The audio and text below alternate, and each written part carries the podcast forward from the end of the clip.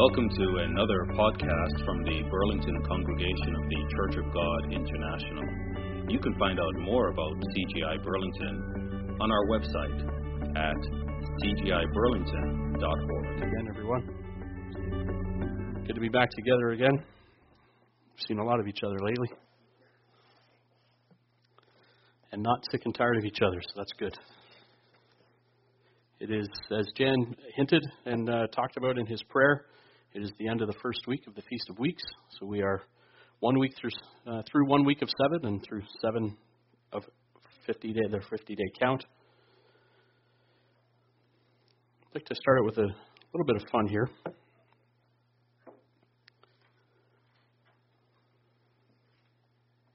The American Film Institute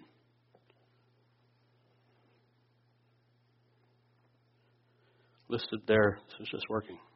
No, it's not. There we go. American Film Institute recently listed their top 100 movie quotes of all time. See how many of you know any of these. We're not going to go through all 100. Some you don't want to. Some you won't want to blurt out because it's not a very good movie. So I'll reserve you the the uh, from having to do that. I'm the king of the world. Titanic. Let's find another one here. Carpe diem. Seize the day, boys. Make your lives extraordinary. Dead Poet Society. Just shout it out. We're okay. Tell them to go out there with all they've got and just win one for the Gipper. Anyone? Knute Rockne, All American. Yes. How about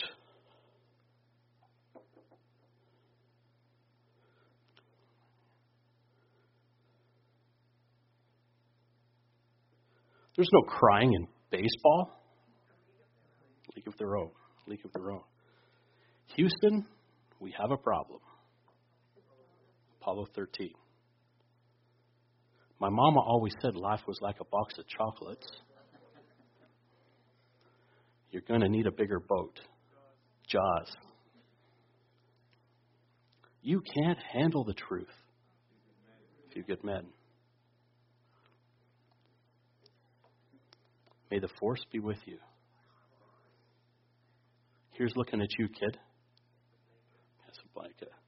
I'm going to make him an offer he can't refuse. The Godfather. If I mentioned the film Cool Hand Luke, anyone know what line is in number 11 from Cool Hand Luke? Ray. What we have here is a failure to communicate from Cool Hand Luke came in at number 11. One of the most significant changes in our society in this generation seems to be our ability to communicate. You would think with all of the technology, we would be better at communicating. We are in touch with, each other 24 7. We are, we are never away from any type of communication. But consider the following our education system has weakened considerably. Everything is focused on bell curves, protecting feelings. Nobody fails anymore. And while we are protecting feelings, we are not educating our children the way we should be, in my opinion. Many of us, many in society, spend their leisure time indoors on electronic devices, on gaming systems, and human interaction is limited. We think we're interacting because we, we're friends on Facebook, we even do these games are interactive. But it's from a chair in a basement with limited lighting. Facebook, Instagram, and a whole host of other social media outlets that I have couldn't even begin to explain to you trick us into thinking we are a more interactive generation.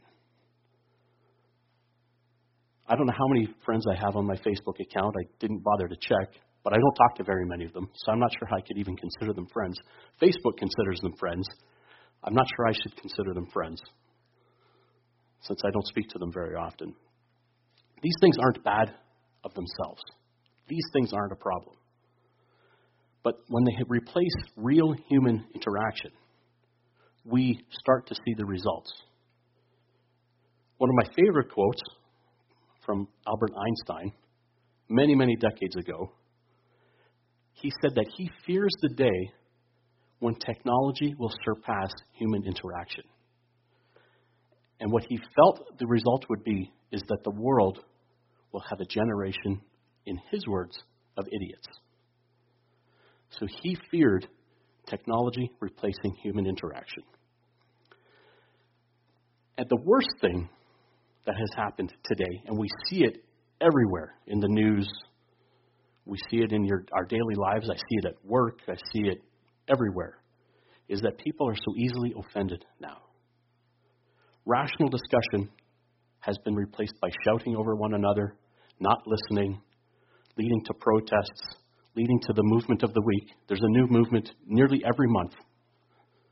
And ultimately, and far too often, physical violence. What about us? Can this affect God's people?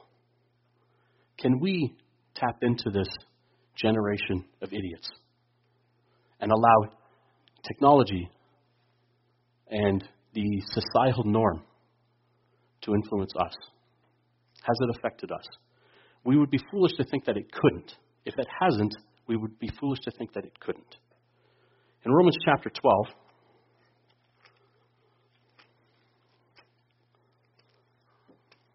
Romans chapter 12.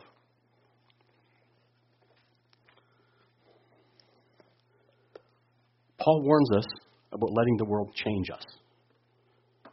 We've just come through the Feast of Unleavened Bread. Verse 2,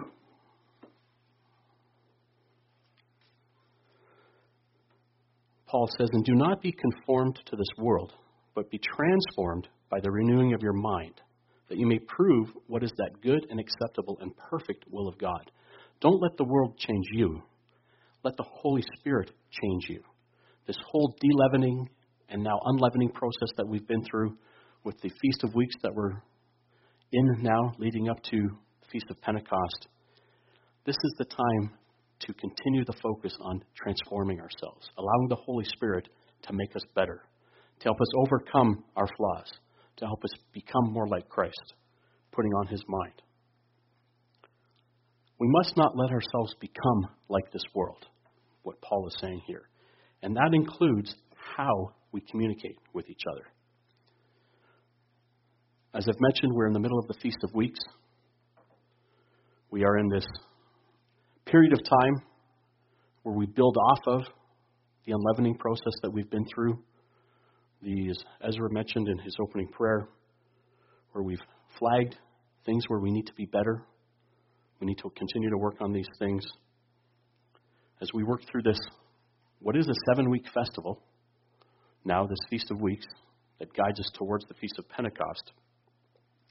And as you know, here in our congregation, that becomes a focus over these Feast of Weeks here in the coming weeks. How we apply Christ's admonition here, and the admonitions we heard about on the first Holy Day, and that we've been studying in the weekly Bible studies on Revelation, how do we apply those here? The sermon we heard to start the, the Holy Day and, and in part the sermon yesterday really focused on overcoming some of these issues and understanding the congregational impact that it has and how Christ speaks to the congregations. And we here have an opportunity over the next seven weeks to continue to build upon the unleavening that we've done individually and collectively.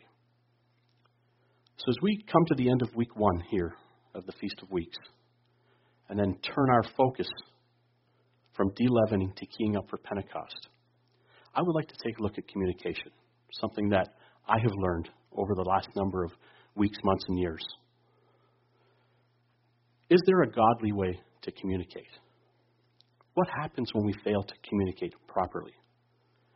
And is there a connection to the messages given to the seven churches? What happens when there is a failure to communicate? Let's start in Matthew 27. In fact, I don't think it's going to be. I'll, I'll, I'll go further than that. This won't be a one week sermon. I couldn't get it all in today. So I've asked, and Jan has been kind enough to step aside next week. I'm going to make this a two parter. I just couldn't fit it all in with everything that I've been personally studying and, and looking at over the over in regard to this this topic that has affected me that I'd like to bring to you. But let's begin here in Matthew 27 as we connect it to the Feast on Unleavened Bread, the Passover, and these Feast of Weeks. In Matthew 27, verse 50, we come to Christ dying here. And Jesus cried out again with a loud voice and yielded up his spirit. We went through memorializing that a week ago. Verse 51, then Matthew here has a, an interesting thing that he includes. Then behold, the veil of the top of the temple was torn in two from top to bottom, and the earth quaked, and the rocks were split. He goes into talk here. The only, the only, the, and we had a discussion here over the last number of weeks or months. I remember about the saints who were raised from the grave. Verse 54 So when the centurion and those who were with him, who were guarding Jesus, saw the earthquake and these things that had happened, they greatly feared, saying, Truly this was the Son of God. But what we see here when Jesus breathed his last is that the veil in the temple that separates the Holy of Holies from the other parts of the temple was torn in two from top to bottom. Paul, in Hebrews and in Ephesians, provides deep meaning behind this specific event. There's a reason why Matthew included this here the veil that was torn in two, immediately after Christ's death. Let's go over to Ephesians 2 and have a quick look. Ephesians 2. Paul highlights here the significance of this event in Ephesians 2. We'll begin in verse 14 of Ephesians 2.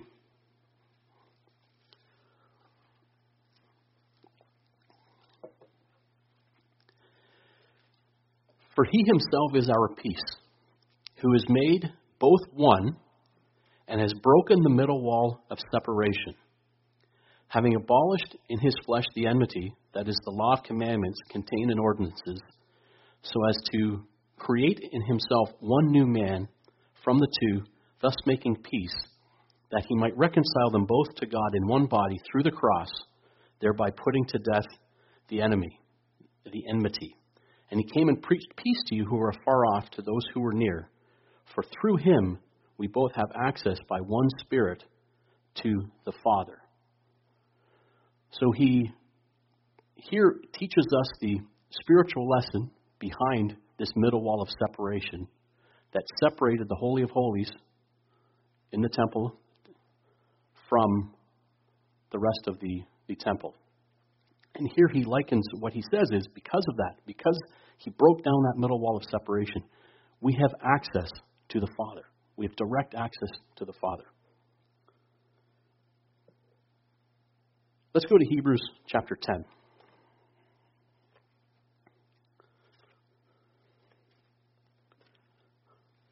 We're about to, next Wednesday, begin. We've come to the end of Revelation in our weekly studies.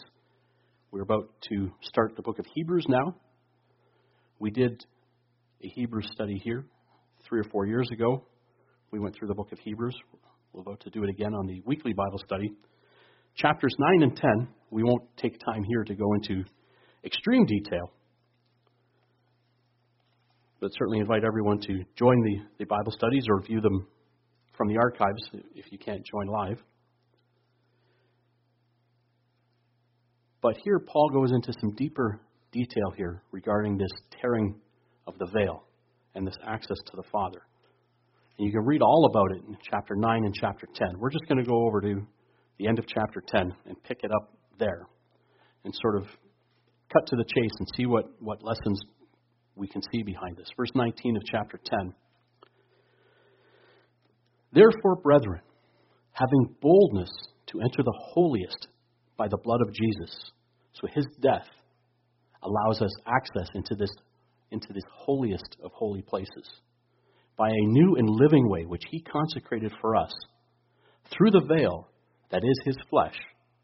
So the, the tearing of his flesh representing the tearing of the veil that gave, gives us access to the Father, and having a high priest over the house of God, let us draw near with a true heart in full assurance of faith, having our hearts sprinkled from an evil conscience and our bodies washed with pure water. Let us hold fast the confession of our hope without wavering, for he who promised is faithful. And let us consider one another in order to stir up love and good works, not forsaking the assembling of ourselves together, as is the manner of some, but exhorting one another, so much the more as you see the day approaching. And we're starting to see here this unity of the Father that Christ and the Father have, that they have poured out to us promotes and necessitates the assembling together of ourselves, that we are not to forsake the assembling of the body. We are to continue to have the body coming together. And we see here one of the reasons here is to continue to exhort one another, to continue to encourage each other through, through means of Scripture and through means of conversation towards better behavior, towards the kingdom of God. So, this tearing down of the veil allows direct access to the Father. What part does that play? What, does this have anything to do with communication? Let's go back to John 17. John 17. This prayer that Christ is recorded by, by John from Christ to his Father at the end of the agape meal, at the end of the Passover ceremony. The one that Christ, the final one that Christ kept with his disciples. And he prayed to the Father in front of all of the brethren, in front of all of his disciples. This was not a private prayer. This was a, a closing prayer, so to speak, at the end of the Passover meal. In front of his apostles, soon to be pillars of the New Testament church. Jesus, verse 1, spoke these words and lifted up his eyes to heaven and said, Father, the hour has come.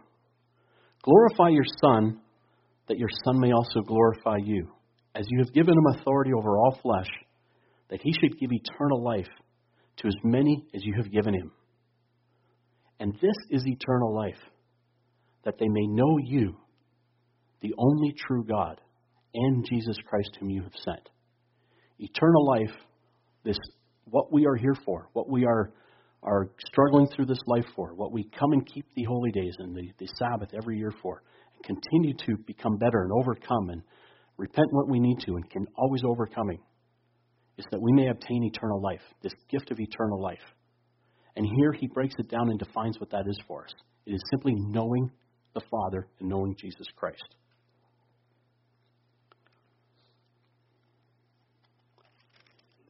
Drop down to verse 9. I pray for them I do not pray for the world, but for those whom you have given me, for they are yours. And all mine are yours, and yours are mine, and I am glorified in them. Now I am no longer in the world, but these are in the world, and I come to you, Holy Father. Keep through your name those, you, those whom you have given me, that they may be one as we are. Let's make this body that you, you have given me, make them one, he prays. While I was with them in the world, I kept them in your name. Those whom you gave me, I have kept, and none of them is lost except the son of perdition, that the scripture might be fulfilled. But now I come to you. And these things I speak in the world, that they may have my joy fulfilled in themselves. Coming before the Father, this oneness that Christ has, us getting to participate in this oneness that Christ has with his Father. This is a sample of the joy that Christ has, this joy that he wants to share with us. Verse 20, let's drop down to verse 20. I do not pray for these alone, again, but also for those who will believe me through their word. Not just who he had there with him at that present time, but for everyone, us, who would believe in him and believe in the Father through their word, the word that they, they have preserved on behalf of God here for us that they may all be one. Again, his, his focus, his prayer, his final prayer was unity among the brethren. That they may all be one, as you, Father, are in me, and I in you, that they also may be one in us, that the world may believe that you sent me. And the glory which you gave me I have given them, that they may be one just as we are one. I in them, and you in me, that we may be made that they may be made perfect in one, and that the world may know that you have sent me, and loved them as you have loved me. When we experience that unity, that love in the body, the world has an example of the love that Christ and his Father share through our love for each other and the oneness that we have. Unity together with Christ and the Father, made possible by the sacrifice of Jesus Christ, that sacrifice that we have just come through celebrating. Given all of this, doesn't the ability to properly communicate, that Christ instantly could communicate with the Father, or in front of his disciples, become an important part of fostering the unity in these interconnected relationships? Communication is the basis of relationship. What happens when we don't communicate? What happens when we don't communicate? Let's go to Genesis chapter 2. Genesis chapter 2.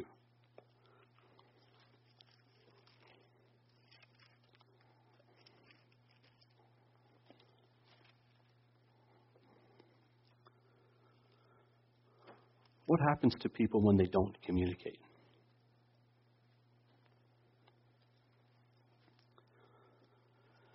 Again, this is Genesis chapter 2. There's just Adam and God at this point. Verse 18, verse 19. Out of the ground the Lord formed every beast of the field and every bird of the air, and he brought them to Adam to see what he would call them. And whatever Adam called each living creature, that was its name. So Adam gave names to all cattle, to the birds of the air, to every beast of the field. But for Adam there was not found a helper compared to him. Small details, but look at the intimate communication between Adam and God. God brought the animals to him. He wasn't going to enforce the names. Let's let Adam name them. So he'd bring them to him. Imagine the conversation going back and forth. What should we call this? I have no idea what that communication would have been like. But there was intimate communication here between the Father, between God and Adam. Yet, despite that intimate communication, verse 18, the Lord said, It is not good that man should be alone. I will make him a helper comparable to him. God, despite the intimate communication he had with man, with Adam, still considered man alone without companionship. What better companionship could Adam have had than with the Father, with God, with Jesus Christ? Yet here, God says he was alone. Small detail, but interesting in light of this. Let's go to Genesis 3. So we have smooth and intimate communication between God and Adam. He brings the animals, they have interaction. Whatever Adam thought, the animals would be named. And who knows how many there were. Verse 7 of chapter 3. Then the eyes of both of them were opened, and they knew they were naked, and they sewed fig leaves together and made themselves coverings. And they heard the sound of the Lord walking in the garden in the cool of the day. And Adam and his wife hid themselves from the presence of the Lord God among the trees of the garden. I thought there was this beautiful, intimate communication. And now, through sin, through this one act, now they, they can't even face it. The one that they had beautiful, intimate communication with, they now decide it's time to hide. It's time to hide. Then the Lord God called Adam and said to him, Where are you? So he said, I heard your voice in the garden, and I was afraid because I was naked and I hid myself. And he said, Who told you that you were naked? Have you eaten from the tree which I commanded you that you should not eat? Then the man said, The woman who gave who you gave to be with me, she gave me of the tree, and I ate. And then we know the rest of the story where God pronounces his judgment upon the three of them. But look at how communication changed between the parties. A beautiful, intimate communication between God and Adam, where they just were hanging out, naming the animals, and if they did that, who knows what all of the other communication they had. But it seemed to be very smooth, very open. And then they do something wrong. Sin enters into their relationship. And we can imagine their thoughts. We've talked about Genesis 3 a lot this past year. We, oh, we did something really, really wrong. But let's stay in this together. We'll be in this together. Let's hide. We're not going to say a thing. Let's just go hide ourselves. We're in this together, just you and me. We'll stay in this together. And let's go hide ourselves from the same God that they have just had this very personal relationship with since they were made. God asks them, What's wrong? There's nothing wrong. What are you talking about? There's nothing wrong. I was just a little bit embarrassed because I'm naked and I didn't want you to, didn't want you to see that. Really. Naked was the problem. He had made them. He knew everything about them, but naked was a problem. Naked or guilty? What was the problem? It had nothing to do with being naked. It had to do with being guilty.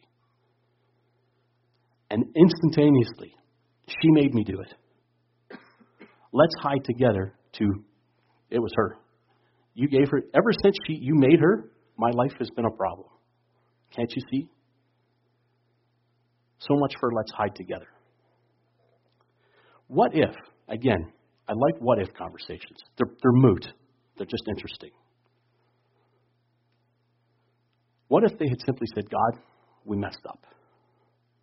I messed up. Can we talk? What can we do about this?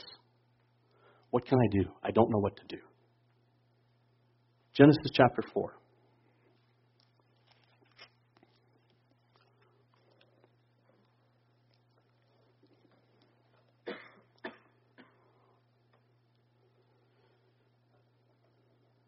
Verse 6.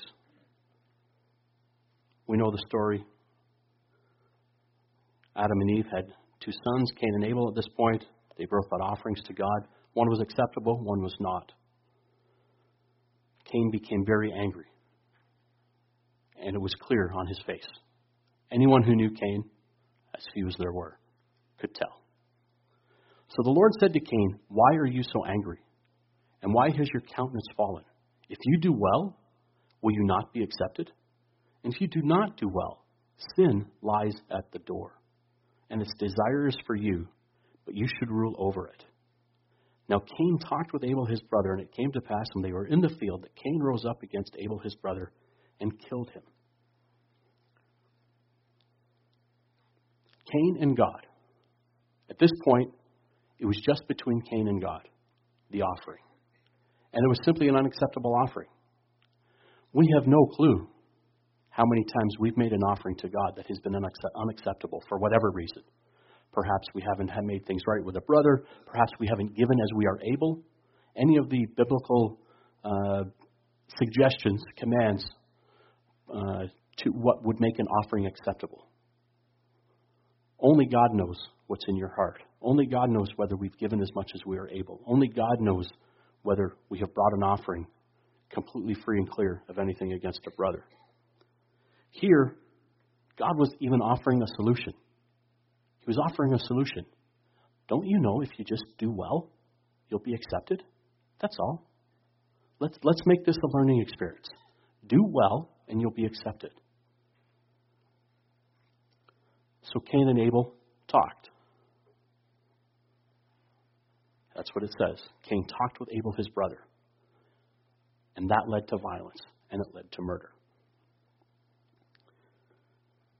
When we don't communicate properly, we see two stories, and there are many, many others we could have I could have pulled out. But when when we don't communicate properly, bad things result. Let's see what happens when we do communicate properly. Let's go to Genesis 18. Genesis 18.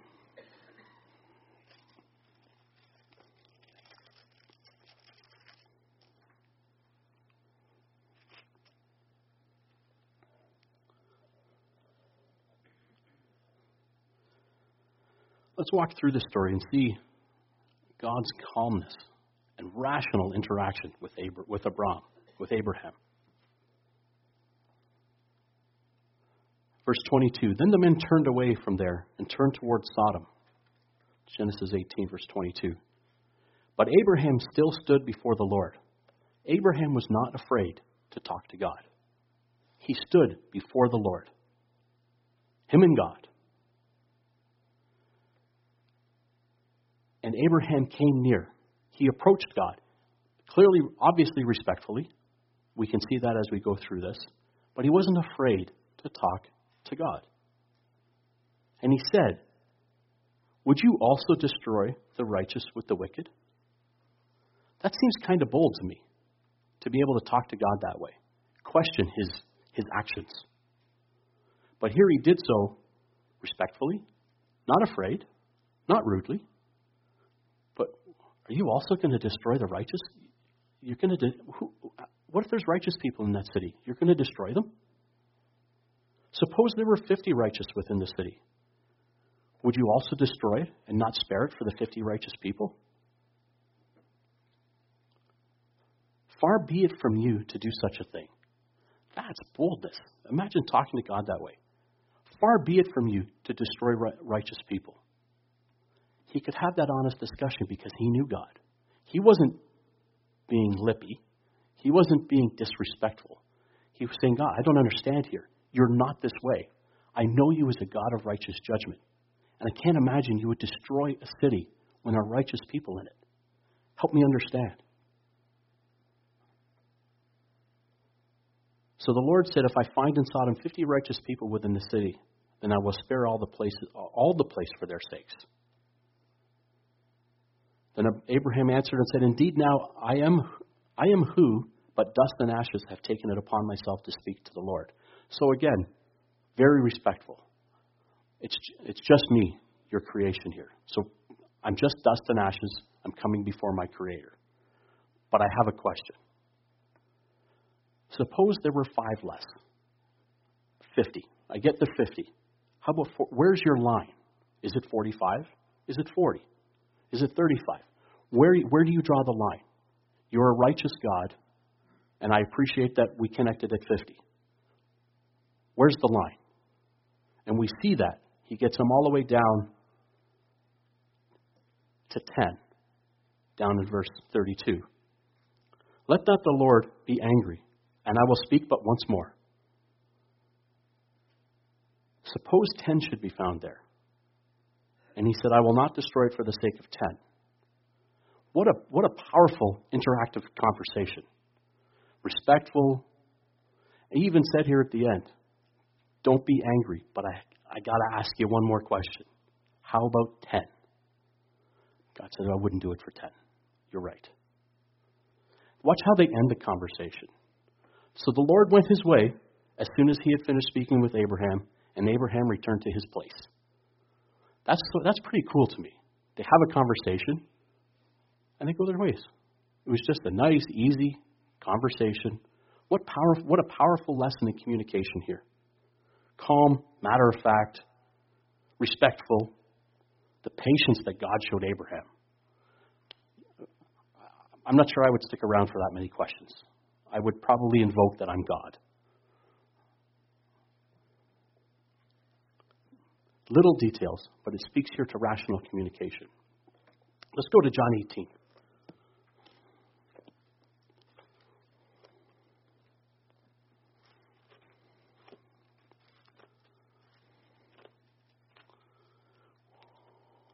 We were just in John 17, talking about the end of the Passover meal.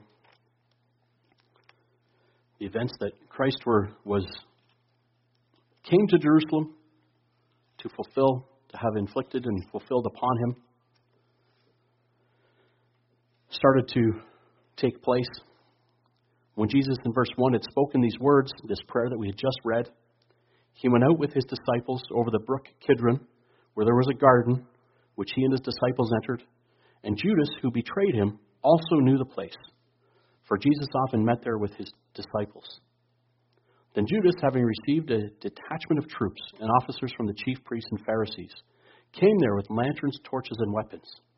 Jesus, therefore, knowing all things that would come upon him, went forward and said to them, Whom are you seeking? They answered him and said, Jesus of Nazareth. And he said to them, I am he. I am he. And Judas, who betrayed him, also stood with them.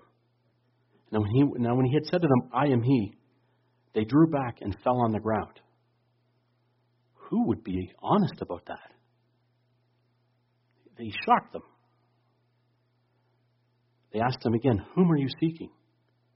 And they said, Jesus of Nazareth.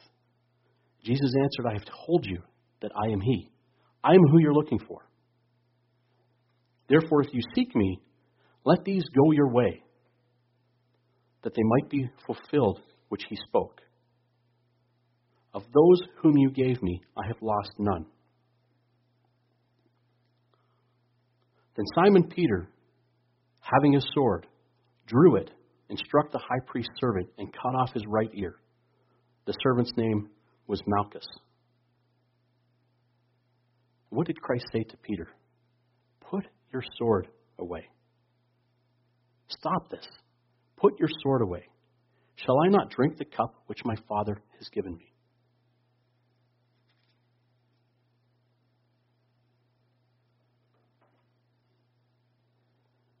Let's go. I want to bring up one other point in this story Matthew 26.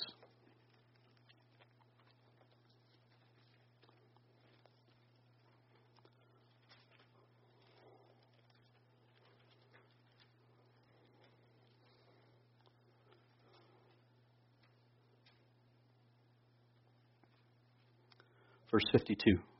Matthew's take, as we know, written many years before. We'll pick it up right where we left off.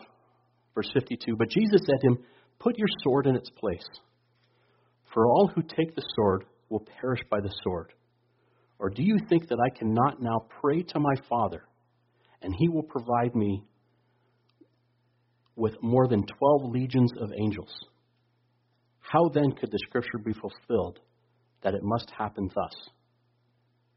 And in that hour to the multitudes, have you come out against as a robber with swords and clubs to take me? I sat daily with you teaching in the temple, and yet you do not seize me. Look at the faith that Christ had in his communication with his Father. Do you not know that I could instantly call for 12 legions of angels? That is the type of communication he had with his Father. Now, gauge that against the backdrop of John 17, where he desires us to be one as they are one. And consider the level of trust and communication that must be present in the body for this to be so. For Christ to want to be at one, us to be at one with each other, and us to be at one with Him and the Father, the way they're one, that He says to them, Do you not know that I could instantly call my Father and I know He will be there for me? I know He will do this, and He'll send 12 legions of angels and we'll finish all this off right away. All I need to do is speak the word. That's the level of communication that we have there.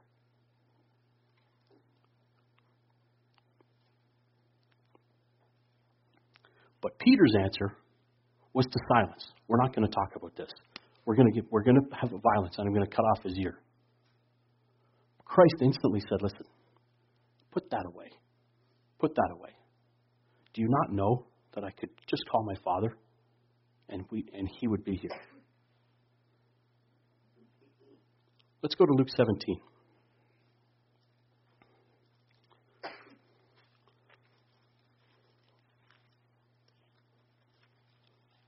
Many, many examples in Scripture of positive communication. What happens when we don't communicate properly? But there's an importance in getting communication right. Verse 1 of Luke 17. We heard this in the scripture reading. And it has to do with offense. Luke 17, verse 1.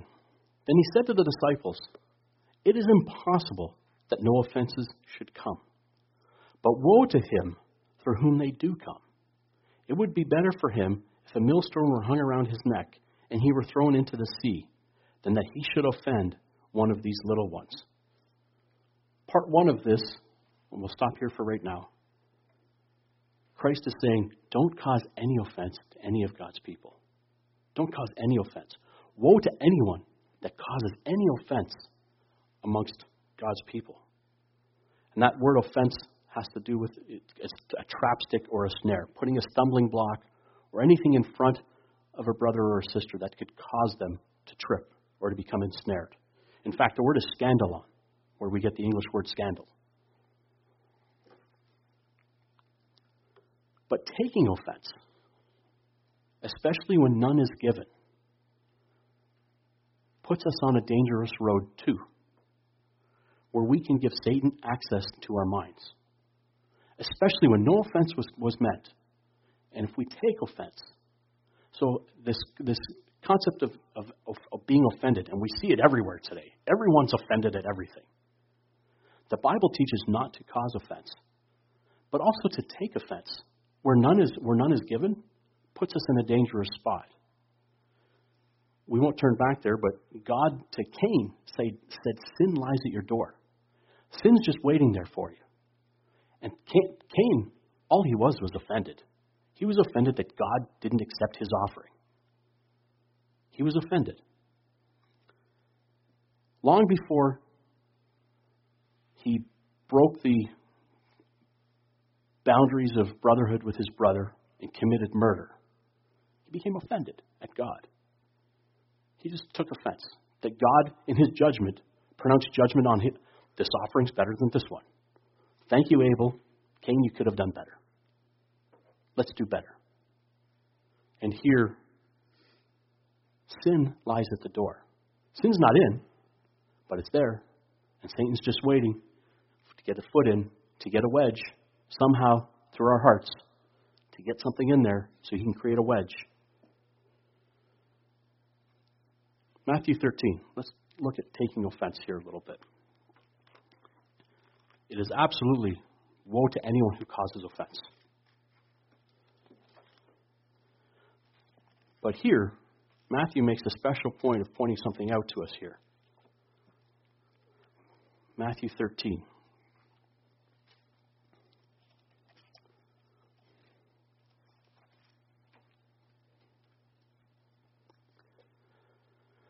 Verse 54.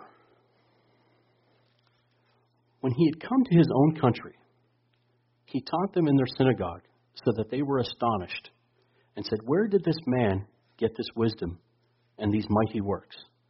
Is this not the carpenter's son? Is not his mother called Mary, and his brothers James, Joseph, Simon, and Judas? And his sisters, are they not all with us? Where then did this man get all these things? So they were offended at him.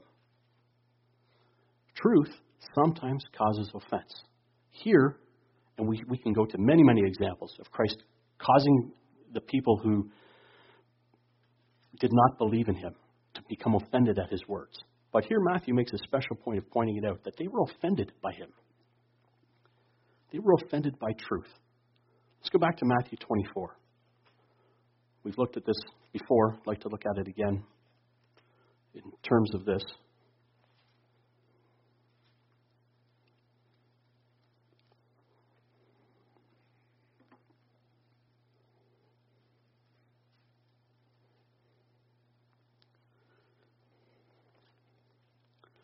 Matthew 24 and in verse 10.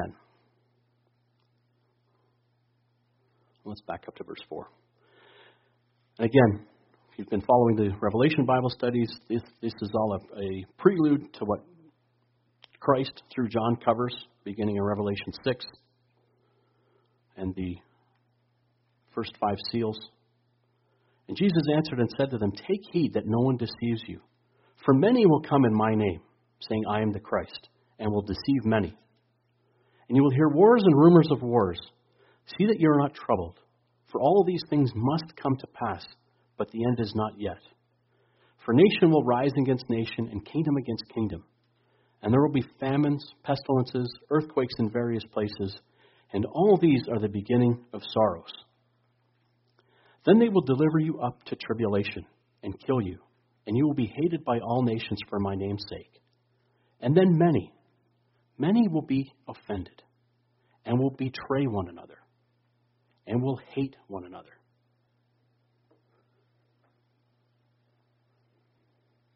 Look at the progression from offense to hatred to betrayal. Simply because sin lies at the door. Satan lies waiting for a wedge where he can just just fit in somewhere and get in there. And it starts with something as simple as being offended. Many will cause offense. Many will be offended by truth. And then that offense will turn to betrayal and then to hatred. And we know what Christ talks about hatred in Matthew 5. It is part and parcel of the sixth commandment. We must ever be ever cognizant of offense, whether we are on the giving side or on the receiving side, because of the ramifications that festering offense causes. Festering offense leads to betrayal and leads to hatred. And it allows sin and Satan to not just be at the door, but to get, get inside of us. This is why Christ provides measures we need to take in communicating with each other. Let's go to Matthew 18.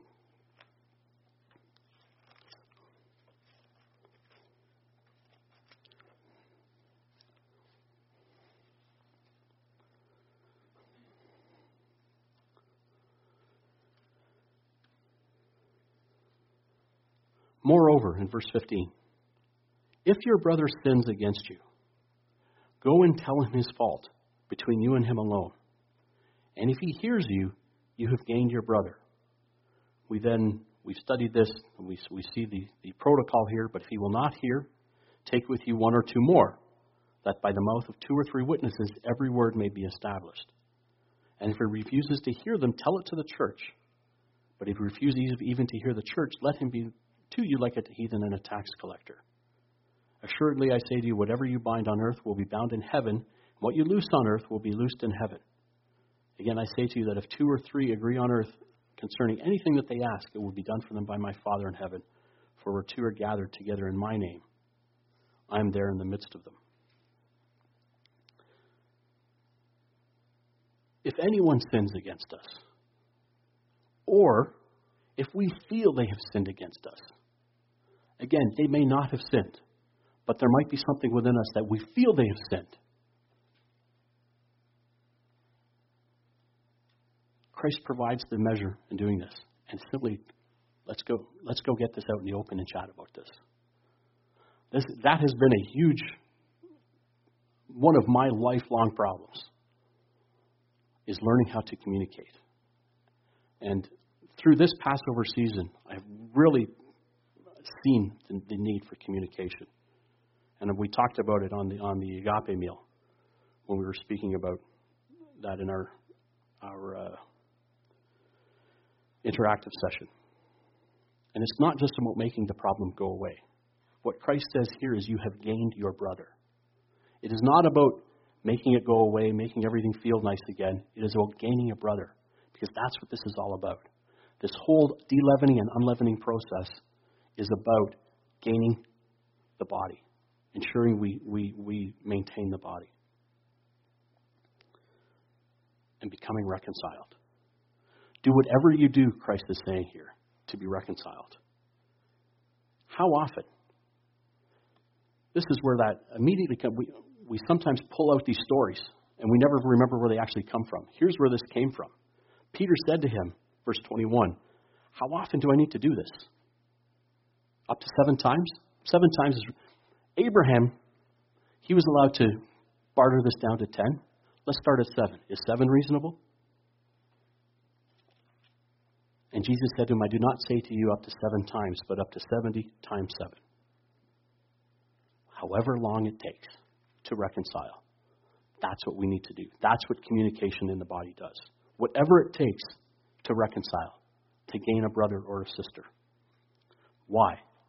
Because of the backdrop of Matthew 24, with the example of Cain fresh in our minds from the very beginning of our history, tells us that offense can fester and rip the body apart, even setting against one another.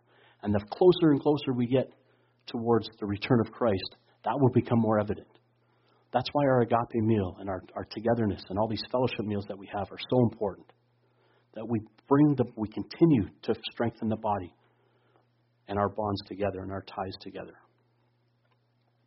That's why the entire Holy Day season starts off with a fellowship meal and washing of feet to bind us together.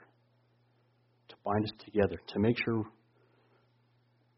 we understand the importance here. Let's go back to Luke 17,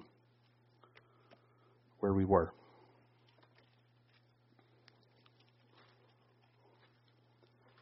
And Christ's interaction with them here on the same topic. We were just there. We read here, we initially stopped where he said, Woe to them who cause offense. Let's pick it up again in verse 3, where we left off. Because Luke captures their reaction when they, begun, when they began to understand the magnitude of this task.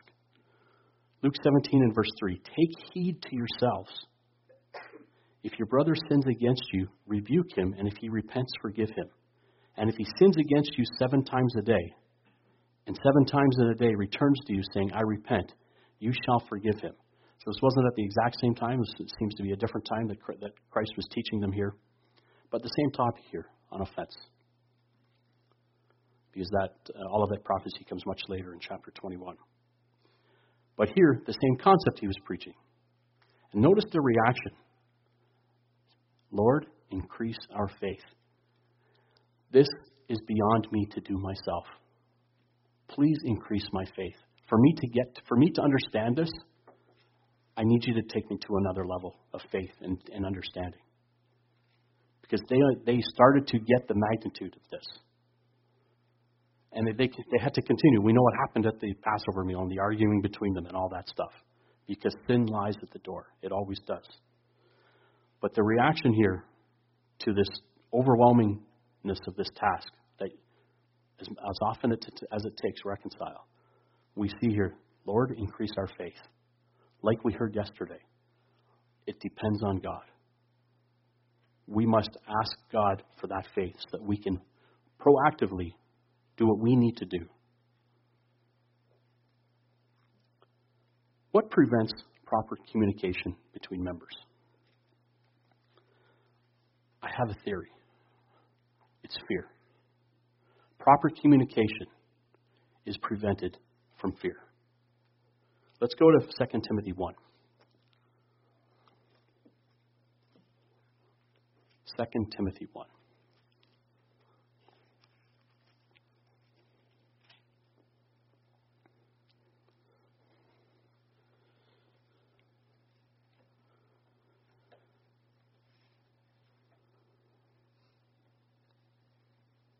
Verse 7.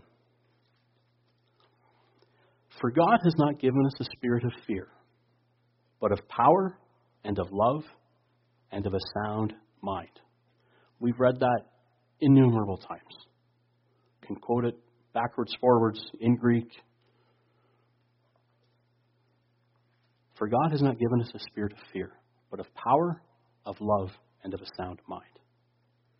Fear can paralyze people and can paralyze congregations. What is the antithesis of fear? The Holy Spirit. He has given us His Holy Spirit. Why? Because it gives us power, love, and a sound mind. Power, the boldness and the courage to do what must be done. To rely, to, Lord, increase our faith Give me your Holy Spirit so that I can do what I, what I normally wouldn't want to do myself, what I can't do of and by myself. Of love. That self sacrificial love that epitomizes who God and Christ is. That despite our fear, we will step out for the benefit of the body. That we will be bold and courageous to show love to the brethren, to communicate what needs to be communicated, and a sound mind, the ability to interact rationally, not to go too far over the edge or to hide in your shell, but the courage and the love to communicate rationally with God's people.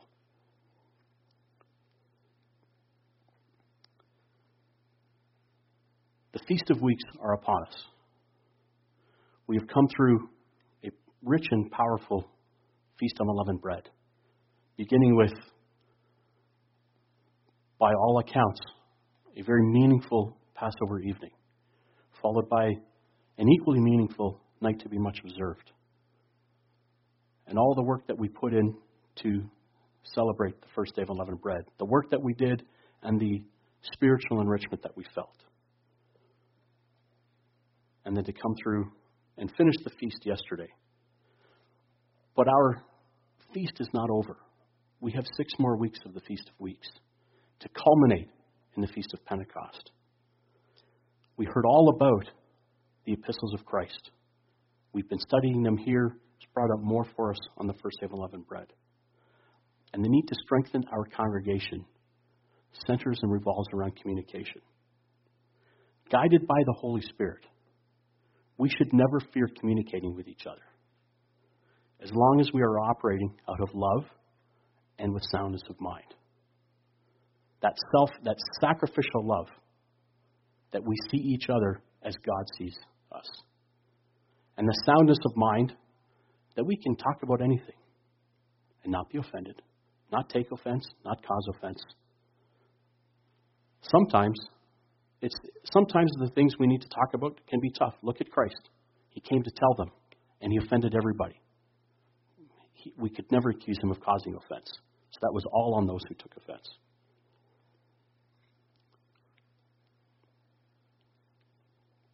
There's so much more that I'd like to talk about, about communication, that I couldn't fit it into one message. So I will need next week to wrap this up because there's so, so much more. What I wanted to do today is just lay the groundwork for next week to see the importance of communication and how it all ties back timely for us with the tearing of the veil that allowed interaction with God. No one before that had access to the Father. We had the we had we were mediated through the high priest.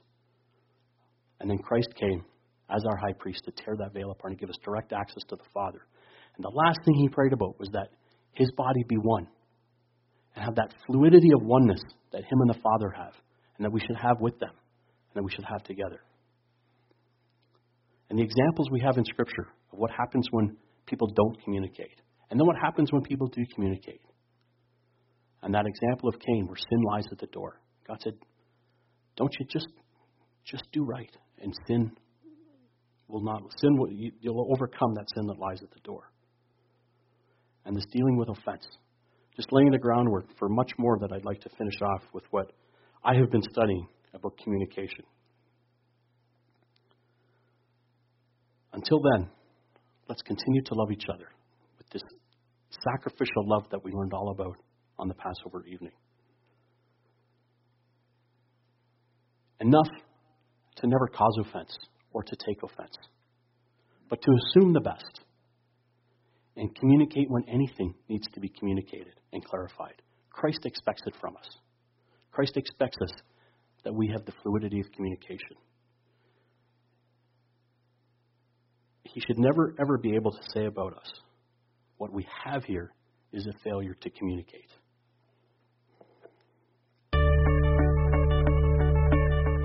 This has been a podcast from the Burlington congregation of the Church of God International. We hope you are blessed by it. To find out more about CGI Burlington, visit our website at cgiburlington.org.